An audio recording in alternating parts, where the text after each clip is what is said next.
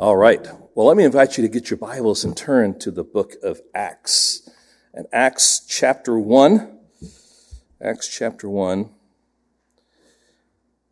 And we're going to stand together and we're going to read verses 12 through 26. Verses 12 through 26. Acts chapter 1, verses 12 through 26. Then they returned to Jerusalem from the mount called Olivet, which is near Jerusalem, a Sabbath day journey away.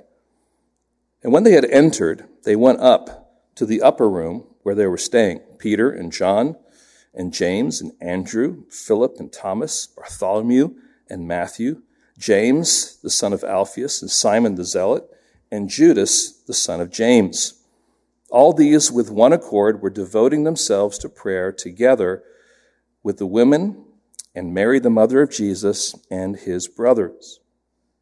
In those days, Peter stood up among the brothers. The company of the persons was in all about 120 and said, Brothers, the scripture had to be fulfilled, which the Holy Spirit spoke beforehand by the mouth of David concerning Judas who became a guide to those who arrested Jesus. For he was numbered among us and was allotted his share in this ministry.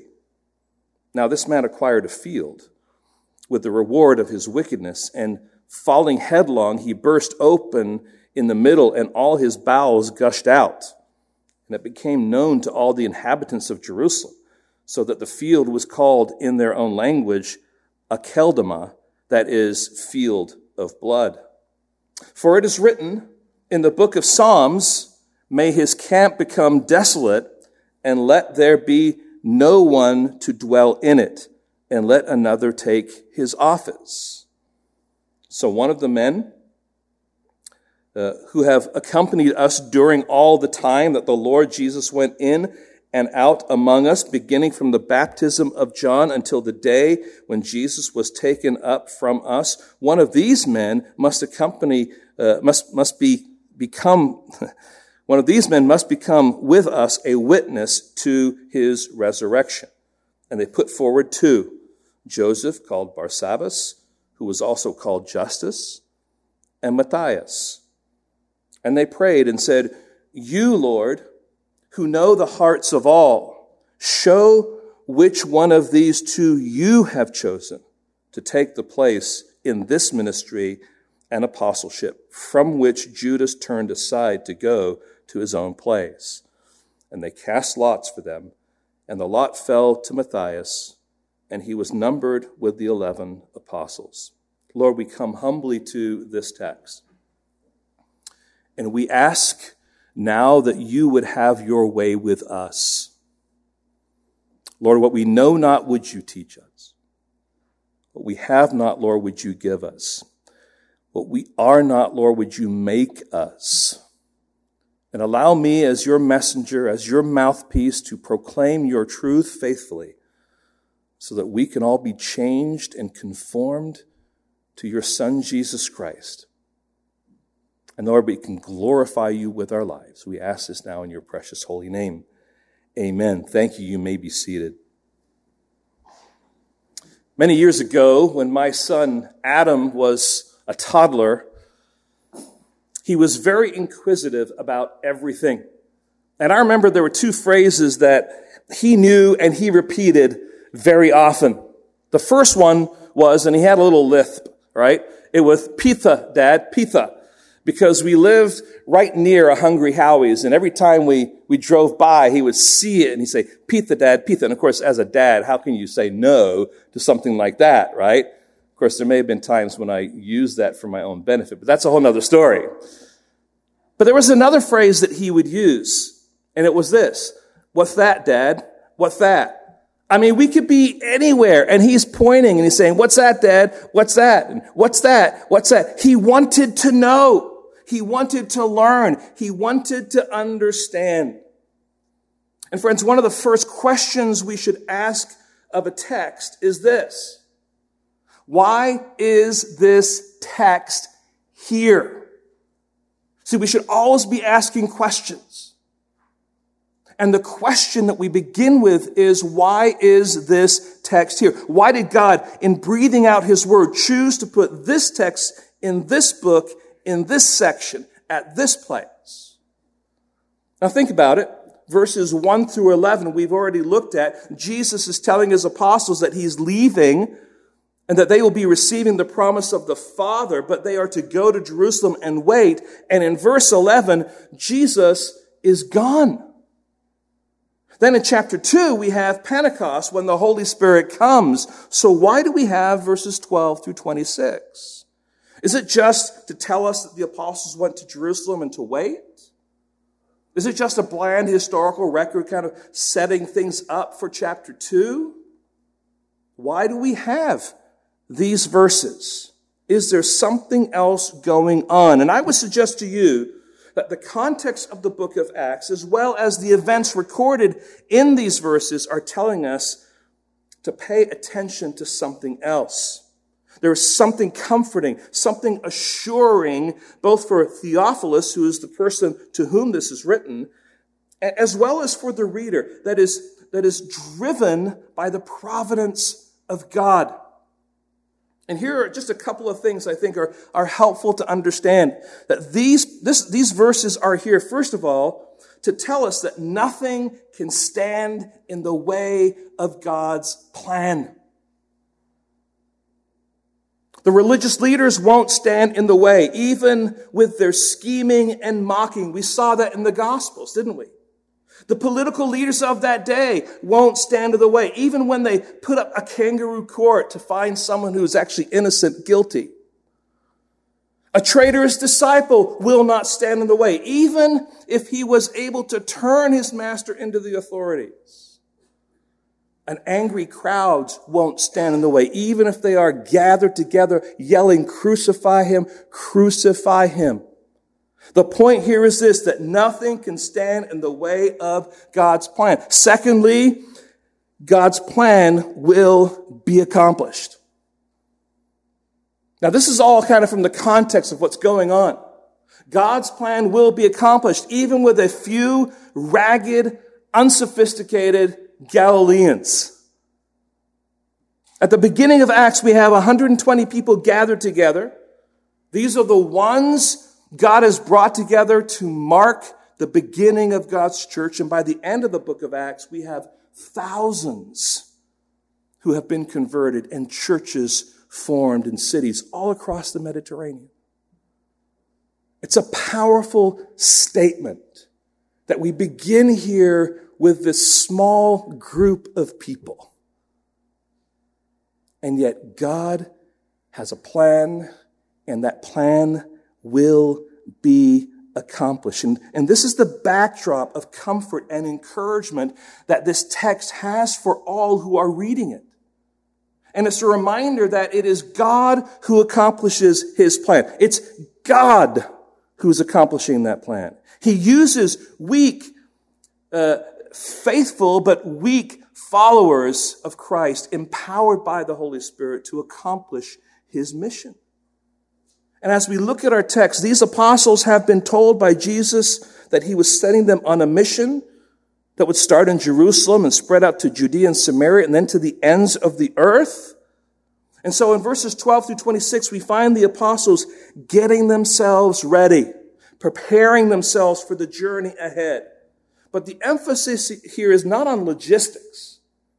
The emphasis here is on spiritual matters, things that truly matter. So what I would like to propose to you that this text can be broken down into three parts. And what we have here are three essential commitments for readiness. And maybe the question for us today is this. Are we ready for what God has next? Now, for, for the, the apostles here, the next was the coming of the Holy Spirit and the mission to start. Well, that may not be our next. God in His providence and sovereignty may have a different next for us. If we were beginning in, in you know 2020, I could have had a New Year's services. God's going to do something this year. It's going to be so powerful, and we would have been like, ah! That's not what we would have thought. So many churches had this 2020 vision thing going on, right?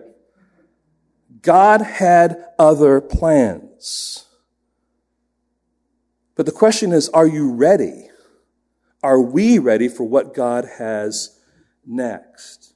So they're told to go to Jerusalem and to wait for the promise of the Father. So as they wait, they are not idle, but demonstrate a threefold commitment to their mission a commitment to one another, a commitment to the scriptures, and then a commitment to the establishing of right leadership. And friends, those three aspects are absolutely essential for any healthy community of God. Let's begin with a, a commitment to one another. At the beginning of this text, Luke seeks to give us a better understanding of who is gathered there in Jerusalem to wait for the promise of the Father. And the details he gives not only shed light on this group that is gathered, but also on how we are to read the Gospels. I think sometimes we come to the Gospels, even to the book of Acts, with kind of ideas that fill in the gaps, so to speak. And some of the, the stuff that we're going to find here helps us to, to fill in those gaps. So notice, first of all, those who are gathered. Did you, did you notice how many people are gathered? Luke tells us, verse 15, Luke tells us in a parenthetical statement that the company of persons was about 120.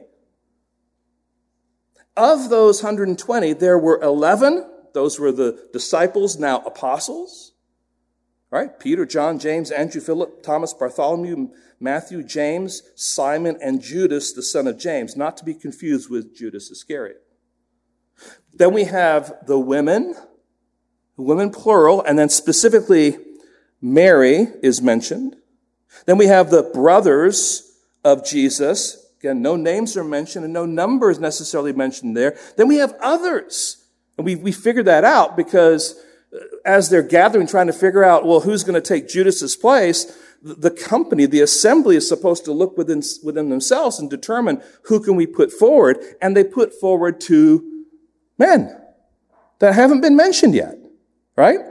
They have Joseph and Matthias. And, and it's possible that you have Nicodemus there, Joseph of Arimathea, uh, Lazarus. So there, there are other people that could be there, but we know that there's 120 in this assembly. Now, how does this help us in reading Acts and the Gospels because we often think of the disciples with Jesus journeying in the Gospels, doing this kinds of ministry, kind of as a small number, the 12 plus Jesus. So 13 of them. But, but scripture helps round things out because we know that along with the disciples, there were also women who were present. So this, this, this group of people that were traveling together with Jesus and ministering was certainly a group larger than 13. And what we find here is that it not only included women, but it also included other men who were not official disciples, but were part of the group. And again, it just, it helps us then as we go back into the gospels to read some of the stories and just have in our mind's eye that there were more than simply the disciples and Christ and some of these women. There was actually more men who were gathered. A good number. Maybe not 120, but certainly a larger number. Now, it's a reminder, isn't it, that it takes far more people to carry out God's mission than we tend to think from reading God's Word. There are many who are involved in word ministry. In other words, Jesus and the disciples, or in our case, elders and teachers. But there are many more who are involved in support ministry, who use their gifts to make sure that word ministry goes forward. And we've got to be really, really careful that we're not somehow walking around saying, well, these are the word ministry people. I mean, we, word ministry people, we are the elite. No, that's not the way it works. Without support ministry, word ministry wouldn't go forward. You get that? And there's a need for us to recognize the importance of, of all of those because those who are doing word ministry are exercising their spiritual gifts for the glory of God. Those who are using support ministry, doing that, they're, they're using their own spiritual gifts to make sure that what God wants to have accomplished is being accomplished. It takes far more than maybe what we think to actually do the ministry that God is calling us to. It should also remind us That those who may not be in leadership, but who are looking and learning and growing, may be in the wings being prepared for the kind of leadership that God wants them to have. In particular, as we're going to see, someone then is put in place to replace Judas. But that person's been there all along. And so even as we have had the blessing of having, you know, Johnny and Tia here present with us, we realize that there's a need to invest in people and to see that God is going to take that investment and He's going to do something with it. He's going to be glorified. But we have to be committed to not only word ministry people, but support ministry people. And so what we find then in this text, as we're talking about being committed uh, to one another, is that this one anotherness is marked by three things. The first is found in verse 4. Jesus had told them to not depart from Jerusalem, but to wait for the promise of the Father. And what do we find them doing? Well, they're going to Jerusalem and settling down to wait for God's promise. Look at verse 12. And they returned to Jerusalem from the, uh, from the, the, the mount called Olivet, which is near Jerusalem, a Sabbath day's journey. And when it had, when they had entered, they went, uh, up to the upper room where they were staying. So, waiting, friends, is not one of our best virtues, is it? Uh, we're people of action, especially here in the United States and especially here in the Bay Area. We're people of action. We, we, we want to do something. Smart people take charge, they have a plan, and they take action. But what they are doing is returning to Jerusalem from Mount, the Mount of Olives about a Sabbath day's journey, which is simply to say about three quarters of a mile. It sounds like, in here it's like it's a long journey. No, it's three quarters of a mile, but they were limited by the Sabbath. And when Jesus was crucified, Remember, the disciples were scattered. They all went back, many of them went back to their towns and villages. Some, some of them went back to their own vocations. We find a window into that when we find Peter going back to his fishing at the end of John's gospel. And of course, it was a big failure. So they, they had scattered, but now they have regrouped. After the resurrection, he, there's a regrouping here and they're gathering together in Jerusalem. This is a, a summit of God's people in Jerusalem and they've not only seen the risen Savior, but they have been given this mission to the end of the earth. And everything in them may have been saying, there are people to be won. There are cities to be evangelized. Let's get going in this mission. Let's get going. Let's get going. But Jesus had told them to do what? To wait. And so the first thing is obedience. Together they journeyed in Jerusalem in obedience to the instructions of Jesus. Secondly, I want you to notice is fellowship. Notice the expression, all these with one accord. Now it's going to move into something they're doing, but it gives a window here into understanding that they were united together.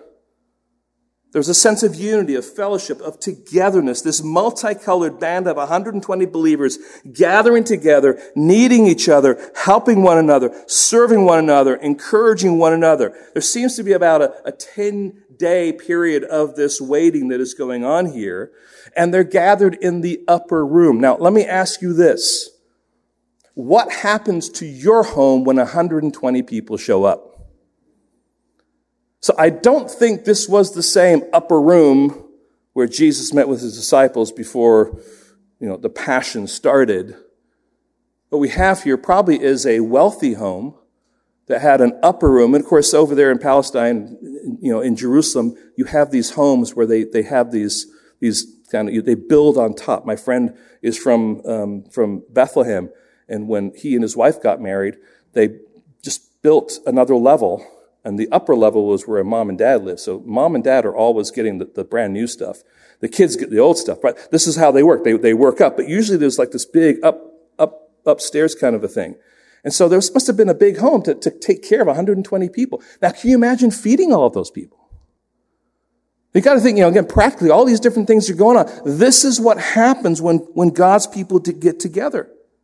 So here in this picture of the early church, we see the seeds of fellowship that we need in our church today. A unity in Christ, a common purpose and vision, people opening their homes and practicing hospitality. some providing food for the group, and in the midst of it all, honest discussion about the things of the Lord. I just imagine the kind of things that were being talked about.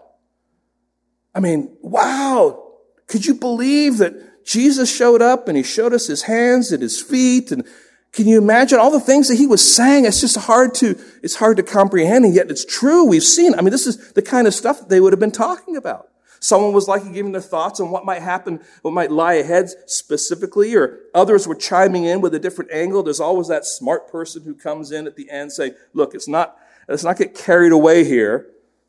Jesus said the promise of the Father is coming, and it is something to do with the Spirit coming upon us, but we don't really know exactly what it means. So let's just stop speculating. Let's just, just wait and let's see. But man, can you imagine the discussions that were going on? Friends, God created the church because he knows that we need other people to teach us, to counsel us, to help us, to guide us, to strengthen us, to support us.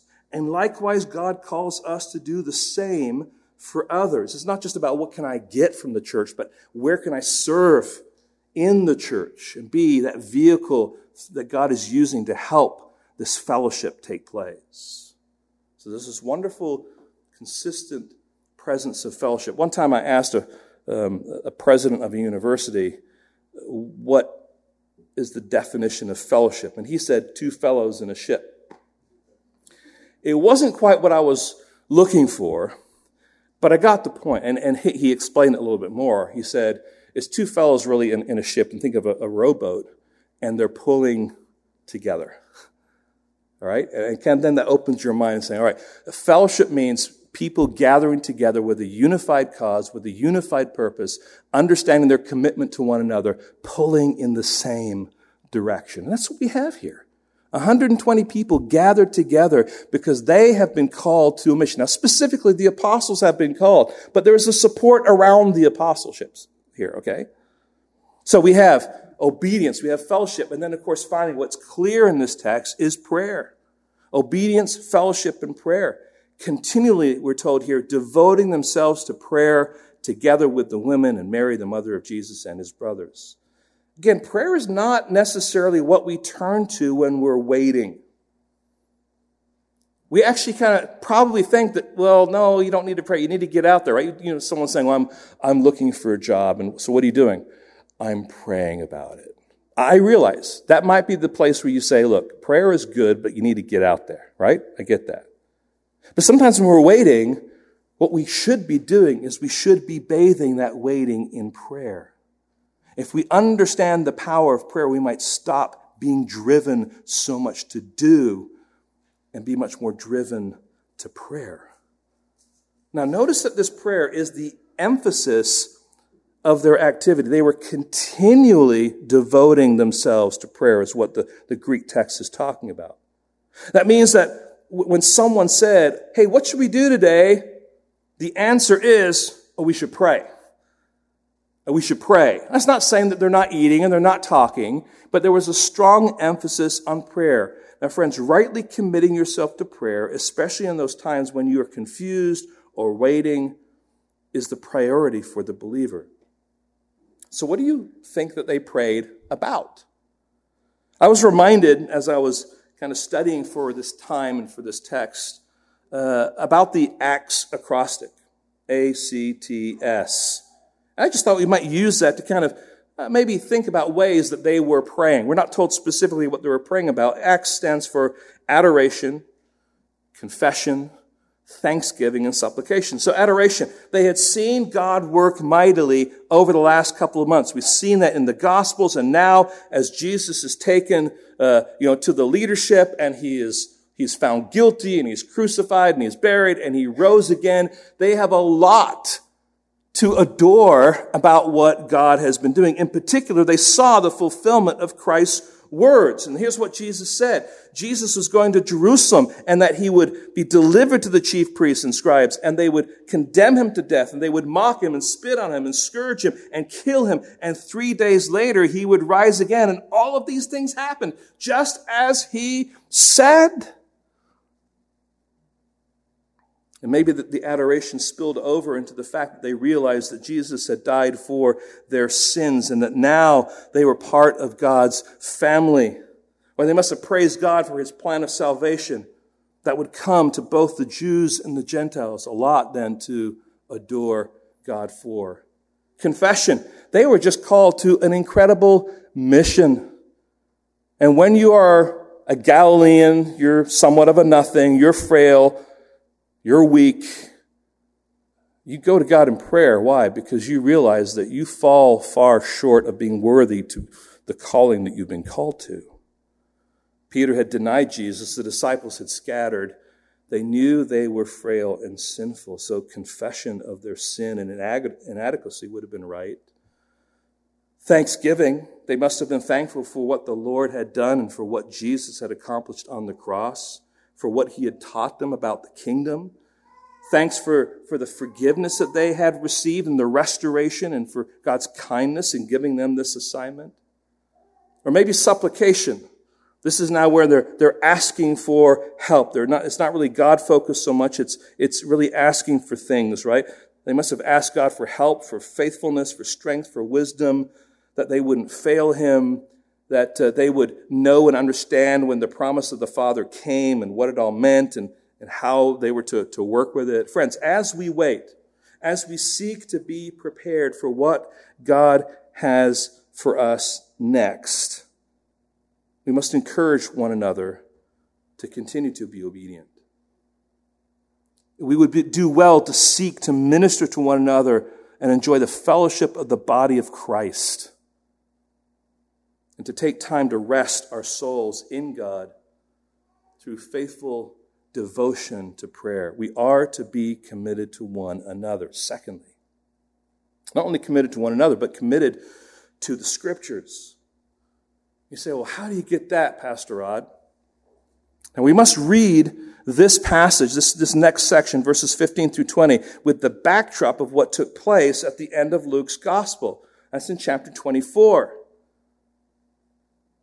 And then we can also read the beginning of the book of Acts. So turn to Luke 24 if you would. Now you probably already know this, but I want you to see it once again. If you remember, these two disciples have left Jerusalem. Jesus has died.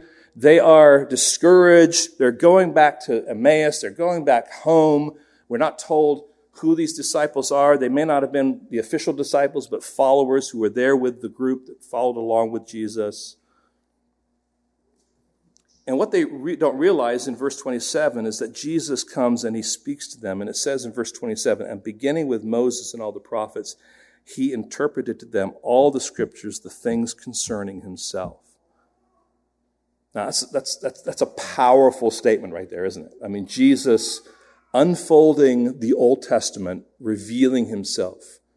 And then after that, their eyes were opened to see who it was and realized it was him. Then a little later in chapter 24 and verse 44, the disciples are gathered together and Jesus is speaking to them and he opens up their eyes. And this is what he says.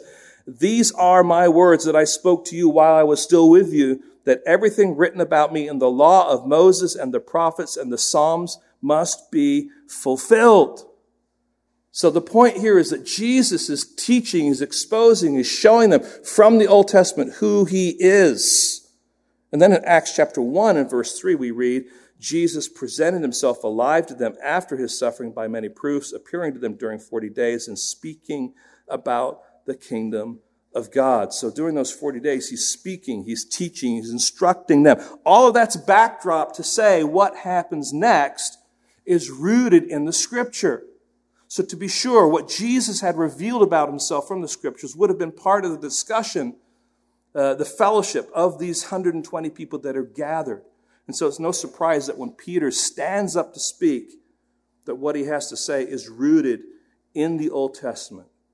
And what he identifies in Scripture, in particular, speaks to their very situation. And I want to just point out to you, first of all, Scripture's warning. Here's what he says. Ultimately, he says, the wicked will be judged. Now, see, this is a warning of Scripture.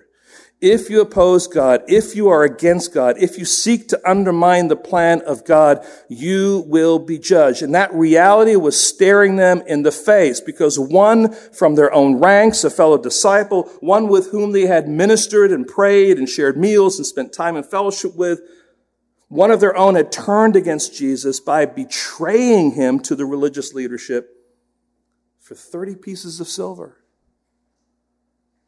And Peter says it this way Judas had been a guide to those who arrested Jesus. That's, that's all he says, really, to describe all of that.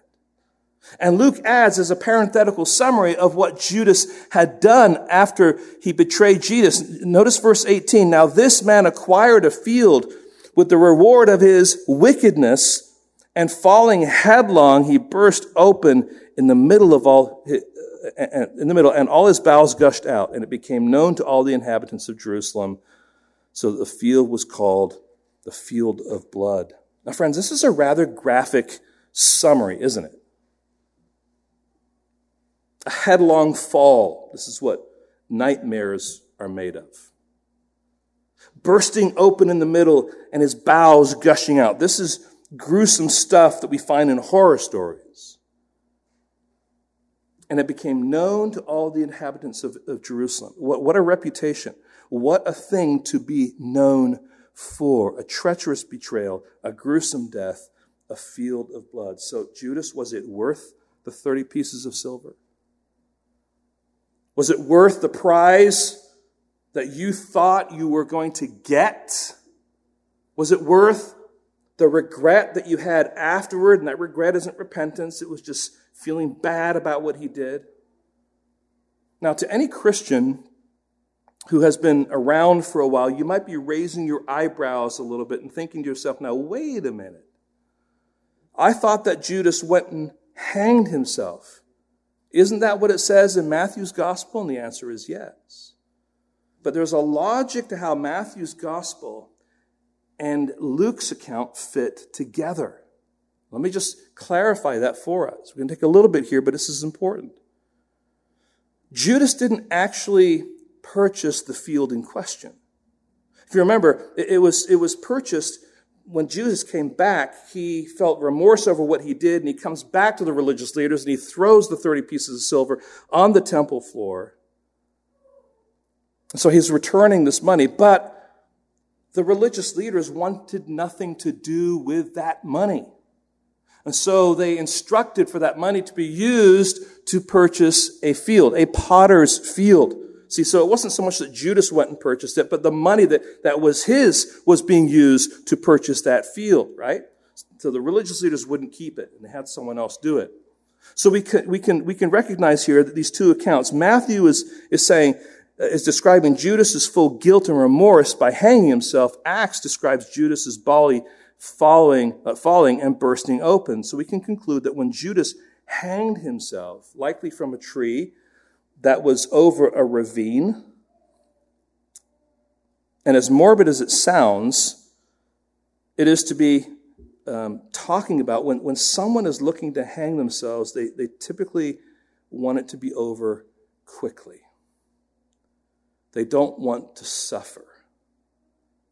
So likely Judas tied the rope to a branch and jumped to snap his neck. And either the rope gave way in some fashion or the branch didn't hold and his body falls to the ground and bursts open. This is just, this is typically how, how these, these two things are brought together in understanding of what took place here. Now, verse 25 tells us the end result of Judas. This ministry and apostleship from which Judas turned aside to go to his own place. This word place is understood to be a euphemism for hell. This was Judas's end. This is, this is where he ends up. And of course, even what Luke says here, he talks about his wickedness. All right? The point is that the wicked, those who shake their fist or oppose God, will be judged. Whether it is Pharaoh, who hardened his heart against God to eventually die in the waters of the Red Sea. Whether it's Haman, if you remember the story there of Esther, where he tried to have all the Jews destroyed, he ends up dying, a death that he had planned for someone else. Whether it's Jezebel who was eaten by dogs or even Judas who's betraying the very son of God. Whoever stands opposed to God will meet their maker in judgment. Now friends, we must be convinced of that. Either that'll take place here on this earth, this earth, and if it doesn't take place on this earth, we can be certain it will take place before the throne of God. Friends, that is a, a comfort and an assurance that true justice will be meted out. If we want a God of love like our culture wants, that is just all emotion, then what you lose is the truth of justice. Because a loving God in the world's eyes will not exercise justice because that would be perceived as unloving. Now, friends, this is a distorted view of, of God. God's people are assured here. So, not only do we see Scripture's warning, but we also see Scripture's fulfillment. Now, friends, I want you to notice here that God's plan will be realized. Let me draw your attention to Peter's words. It says, Brothers, the Scripture had to be fulfilled which the Holy Spirit spoke beforehand. This is verse 16, by the mouth of David concerning Judas. So he's saying, in the scriptures, where David is speaking, the scriptures had to be fulfilled. All right? He's making the distinction here. And he's actually going to quote some scriptures here. Two Psalms, Psalm 69, 25 and Psalm 109, verse 8. Now, Psalm 69, 25, I'm just going to try and summarize this as briefly as I can. But here we have David crying out to God to save him from his mighty enemies, and he confesses to God, Zeal for your house has consumed me, and the reproaches of those who reproach you have fallen on me. In other words, I'm doing what I'm supposed to do for you, Lord. That's verse 9. And so he cries out in verse 19, You know my reproach and my shame and my dishonor. My foes are all known to you. Reproaches have broken my heart so that I am in despair. I looked for pity, but there was none, and for comforters, but I found none. They gave me poison for food, and for my thirst they gave me sour wine to drink. You begin to hear some of the things in here, and it sounds a lot like what was going on with Jesus many years later.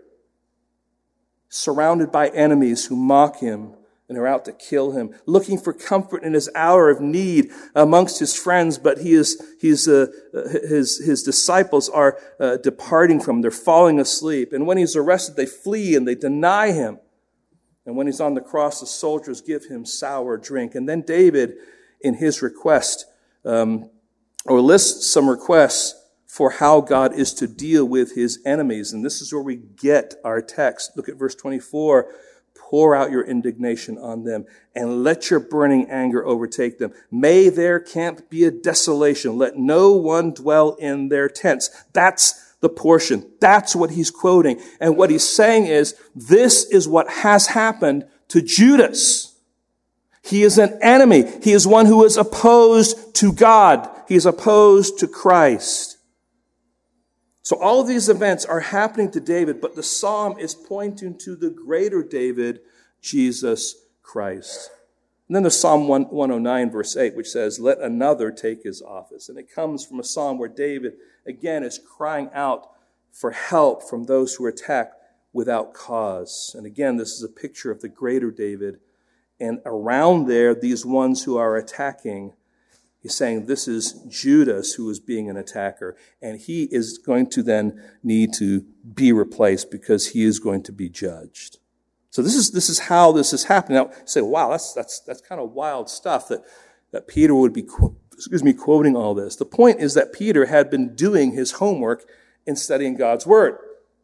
Now, either he heard even Jesus as he was going through the Old Testament, pointing out these things, not only about himself, but even the players in the story of the gospel, Judas being one of them, so he was aware of it. Or he, in God's providence, was able to study the scriptures and come to those conclusions himself. We, we're not told how Peter came to this understanding, but we're told that Peter did come to this right understanding. And in so doing, he had to stand up and speak. And one of the reasons he had to stand up and speak is because Judas is gone and he needs to be replaced based on scripture. And friends, it is a reminder to us. It's a reminder to us of the importance of scripture. That it's through scripture that God reveals himself to us. And we take this emphasis on prayer and the study of God's word and you imagine the beginnings of what needs to take place for revival to come to God's people. You study the history of revivals, this is what took place prayer and the study of God's Word. Prayer and the study of God's Word. And friends, in times of waiting and uncertainty, God's people can be doing something. Right? We, have already seen they can practice obedience, they can enjoy fellowship of the body, they can unite together in prayer, they can search and study the scriptures. These are active things that God calls us to.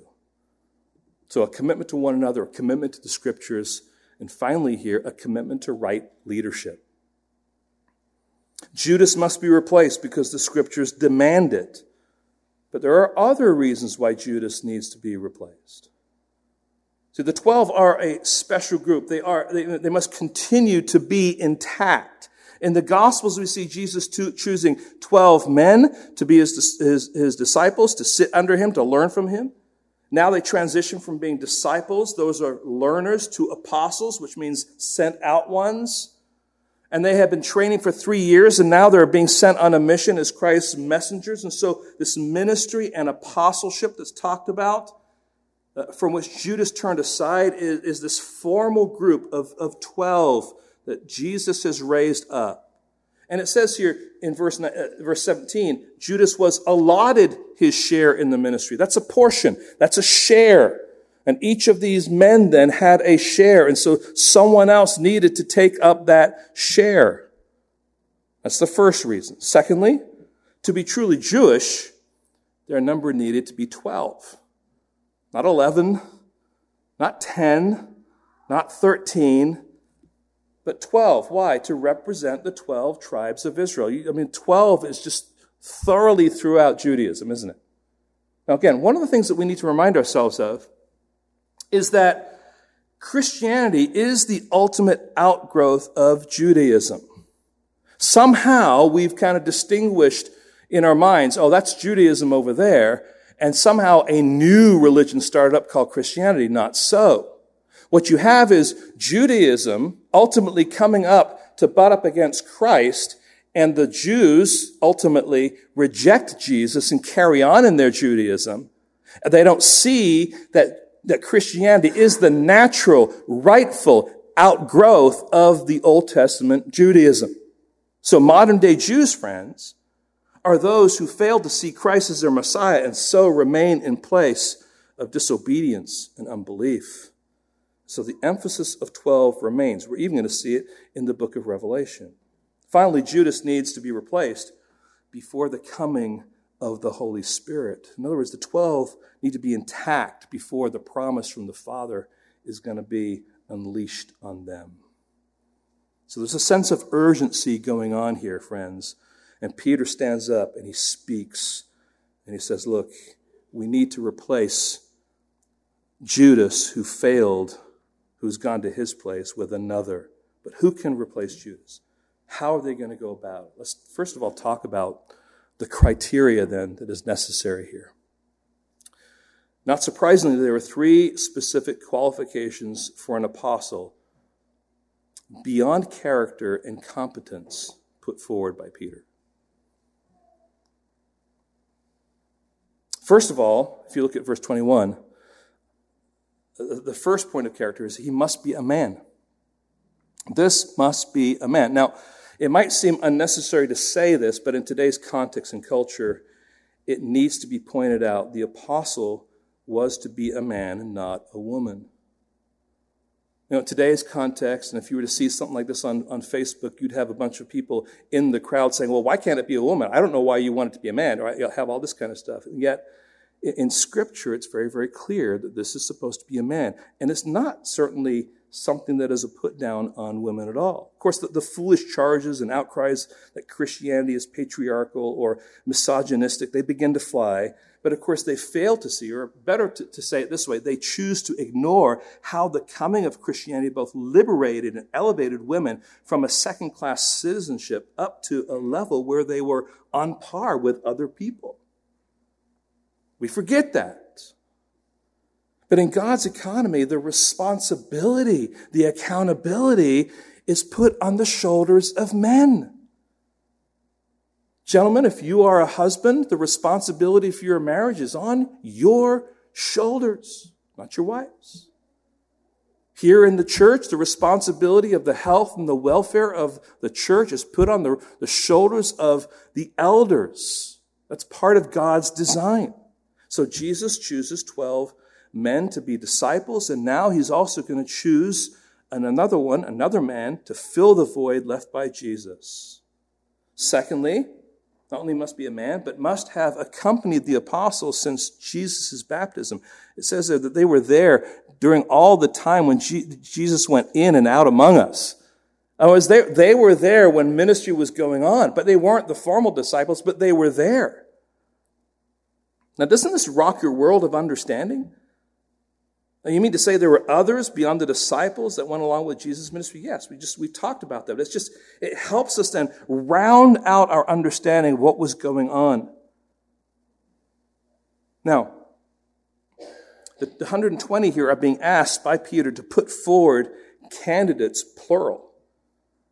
And we can rightly infer that there were many men who also traveled with Jesus and the disciples. And from them, they're going to choose two. The third characteristic or qualification or criteria, that he must have witnessed the resurrection of Jesus. Not necessarily he was there watching it happen, but the point there is that he witnessed Christ. He saw Christ post resurrection to realize he truly did die. He was buried and he rose from the tomb and he, they were there witnessing. Why? I mean, he was going to be a witness after all, right? Going back to what we talked about last week, this legal witness, sharing not someone else's facts, but the facts that you have because you saw it, you heard it, you were there. Now, friends, it's, it's important for us just to, to pause a little bit here and to remind ourselves that in our culture, it is, it is, that is, it tends to be more and more entitled and all about equality and equity that needing qualifications to take on a job or responsibility is becoming a rather antiquated attitude and practice. Why do I have to be qualified? Shouldn't I have the freedom to do what I want to do? Yet, fulfilling the void in the apostleship left by Judas, these qualifications had to be met. And there's some practical guidance here relating to the need for qualified leadership in the church. Elders must be men. Not because men are better, but because in God's economy, church leadership rests on the shoulders of men. Elders also then must meet the qualifications listed in Titus chapter 1, verses 5 through 9, and 1 Timothy chapter 3, verses 1 through 7. And these qualifications demand character, competence, as well as gifting. And as such, church elders, which when uh, which exists when each elder is serving as a shepherd or a pastor. This is the, the biblical form of church leadership. And it's not something that should be taken lightly, but seriously and, and with much gravity. The church has, friends, the church has suffered too long by functioning with unbiblical forms of leadership to the detriment of the church. I have experienced that. I have been a part involved in that. I have felt the results of that. A gifted businessman doesn't equal a qualified elder. A good guy who's popular and is liked by many of people in the church doesn't equate to being qualified as an elder. A man who loves to talk about theology doesn't make him qualified to be an elder. No, he must meet the qualifications of character, competence, and giftedness that are laid out in Scripture. That's why here at Gateway, the process for eldership takes between one and a half to two years from the beginning when someone is a prospective elder to the place where they're brought on as an elder because they need to be seen. They need to interact. You need to see how they deal with people and how they handle the word and how they shepherd and how they guide people. Friends, this is so important to take this criteria seriously. So there's the criteria. Then we move on to the process then. And it's no surprise, is it, that, that, that when they, these 120 people assembled, they put two men forward.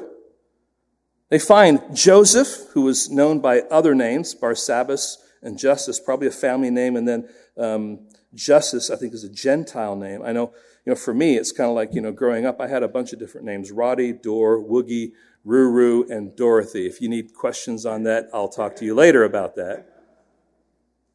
But nothing more really is known about Joseph, except tradition would say that he drank poison and he didn't, he didn't die as a result of it. It's one of the things he's known for. Um, Matthias, whose name means gift of God, is not mentioned beyond this text. Again, though tradition, I say tradition, just oral tradition, has him being a witness to the Ethiopians. Now, although the assembly put these two candidates forward, they understood that it would be the Lord, that would be Jesus, who would choose the right man to be his apostle.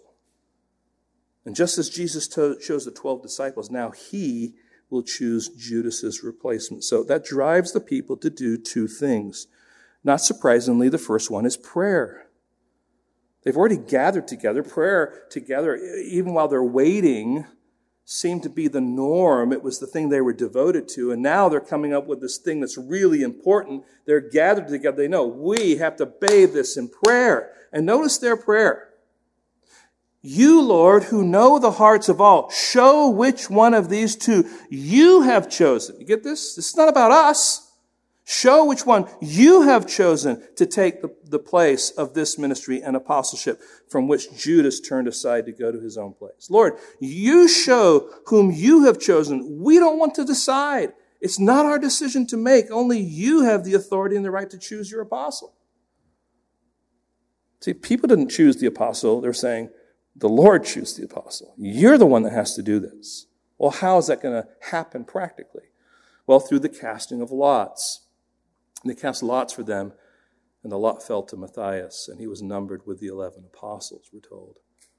Now, you might kind of say to yourself, whoa, whoa, whoa, whoa, whoa, this is casting lots, and this is in the New Testament. see, this is, this is, this, this, you might think, is this a pagan thing that's going on here? Well, no. The truth of the matter is that they were following the pattern of divine insight that was instituted by God to be a practice periodically in the Old Testament. Not always, but periodically in special occasions. And what's interesting, though, is that, when, when the Holy Spirit comes at Pentecost, this is actually the last account that we have of casting lots taking place. So the implication is that once the Spirit is present, there, there's a new way to kind of discern the will and understanding of, uh, of, of God. Okay? And, and, the significance here that we need to see is that the people knew this. It was the Lord, through the casting lots, that was determining who the right person was going to be. So Christ has spoken in answer to their prayer, and through the process of casting lots, now the 11 are 12 again, and the promise of the Father could come. So now, as a church considers qualified leadership, the process must be bathed in prayer. It cannot be simply through the mechanism of Robert's Rules of Order. It cannot be simply through voting and saying, oh, I think this guy's a good guy. It has to be bathed in prayer. It has to be a process where the character of that person is on display. We don't want to rush into anything. Now, we've walked through all of this, and I want to leave you with just a number of thoughts to drive us to consider more. And I'm not going to bring too many new thoughts. I'm just going to kind of nurse the things that we've already talked about here. I want to begin with a question. Do you believe that God's plan is still on the table? I mean, what have we experienced over the past year or so? War, disease in the form of a pandemic, Fire, if you remember last year. Even now, right? Political unrest, riots, earthquakes, hatred, human trafficking, murder, sexual deviance. I mean, all we're waiting for is pestilence, right? I mean, that's the only thing that needs to be filled in. The point is, all this stuff is happening. Do you believe that God's plan is still on the table? Or has something kind of bumped in God's providence to say, no, I don't know that He really is in control? Or is He, as we began today? Even with all these things going on, even as it's getting more and more difficult in our context, even to raise our kids, do you believe that God's plan is still on the table? It's a very important question. And here you have the apostles gathered, and God is saying, I have a plan. I have a mission. I want you to do something. And they're thinking, okay, that's good, but, um, you know, there are these people called the Romans, and I mean, there's all sorts of obstacles that, can, that are going to come. And friends, we must, we must believe that God is sovereign and His will is still being accomplished, even with all the mess that's going around in the world. He is working His will. It is not a vain thing for Johnny and Tia to say, we're going to Turkey in a time like this? Wouldn't it be better just to stay home and kind of surround your kids and protect them and make sure that they're, no, there is a, there's a, a mission to be accomplished. Secondly, from that, do you believe that nothing can stand in the way of God's plan? Just consider all of the above that I have just mentioned. Add to that this, this powerful wicked movement of Islam around the world. I mean, as a human being, that should shake you. Just the way, the attitude that can come out of that. I realize not all people who are Muslim have those kind of radical attitudes, but boy, it's there. just the, the, the rise of communism, not only across the seas, but just stirring up and I'm not talking just about the political side, I'm just talking about how you treat people under that kind of a paradigm. Atheism, far more rampant. But friends, we must remember what Jesus says. The gates of hell will not prevail against the church. All these obstacles, all these struggles, all these difficulties you may be facing individually. You may be dealing with your kids. You may be dealing in the workplace. You may be dealing with, you know, coworkers and different ideas that are going around. They're all obstacles, challenges, ways to say, boy, this is too bad. This is too tough. How in the world is this going to be done? But we must be committed in our belief that nothing can stand in the way of God's plan. We need to rise up and to trust that he who is seated on his throne hasn't fallen off of it. He's fully seated, secure, and knows what he's doing. In and all of that, we're reminded that old song, This world is not my home, I'm just a passing through. Right? So this is all perspective. Just like Ed began here, it's all perspective that helps us understand God is in control. Number three, are you committed to being ready for what God has next? Ready does not equal having full knowledge. Ready equals being prepared, being fit, being adjusted, being equipped, being united. Are you ready for what God has next? Now, I don't know what God has next. I'm not saying somehow, you know, this weekend the Holy Spirit's going to be unleashed. No, why? Because the Holy Spirit was already unleashed at Pentecost. But God might do something in a miraculous way in our church. Now hear this, friends. When people talk to me, hey, you know, tell me about your church at Gateway. I typically describe, well, if we have everyone present, we have about 120 people.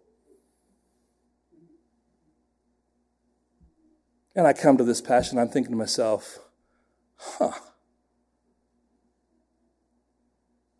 What God can do with 120 people that are committed to seeing His will be done. I've got to be careful with that. That doesn't mean that we measure our success based on what happens in the book of Acts. We measure our success based on our faithfulness to what God has called us to. We might remain 120 people for the next 10 years to celebrate our 20th anniversary and be perfectly faithful to everything that God ha- wants us to do, although we won't because we're sinful. We all know that. But you get the point. But 120 people. God wants to work his will through us. Are we ready?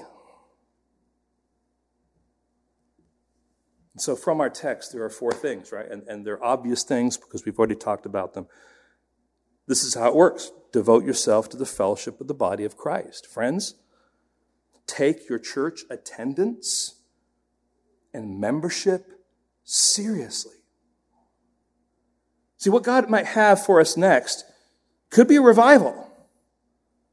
It could be difficulty. It could be persecution. It could be unbelief. It could be conflict. It could be bad theology. It could be grief or it could be loss. In all of that, God wants us then to apply the things that are flowing from this text, that, that our fellowship with the body of Christ is a priority for us. Don't wait for others to pursue you. You pursue them. Open your home, practice hospitality, get comfortable talking about the things of God with other people. Devote yourself to fellowship. Secondly, devote yourself to the ministry and activity of prayer.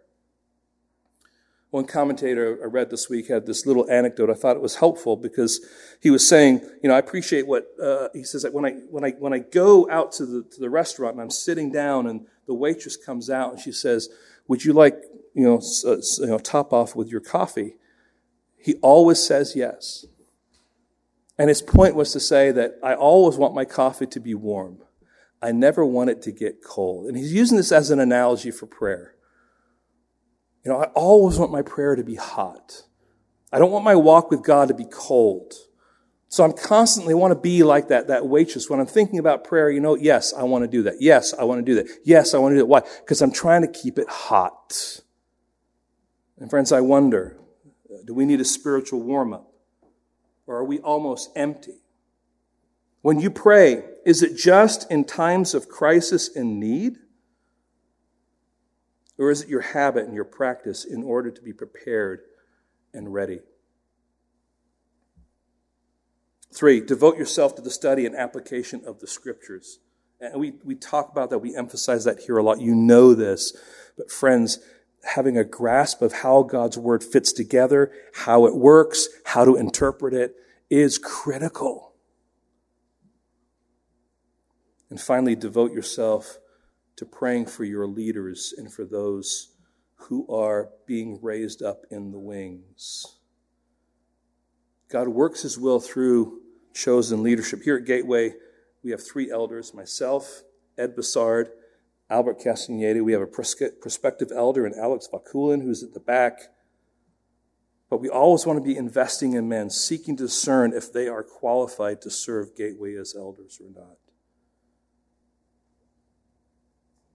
See, these are essential characteristics of a church that is seeking to be ready for what God has next. And for the apostles, in just a couple of days, all heaven is going to break loose. Lord, help us today. Um, we know that you are a great God and Savior. We know that you are seated on your throne. We know that you've called us to something that is around the corner.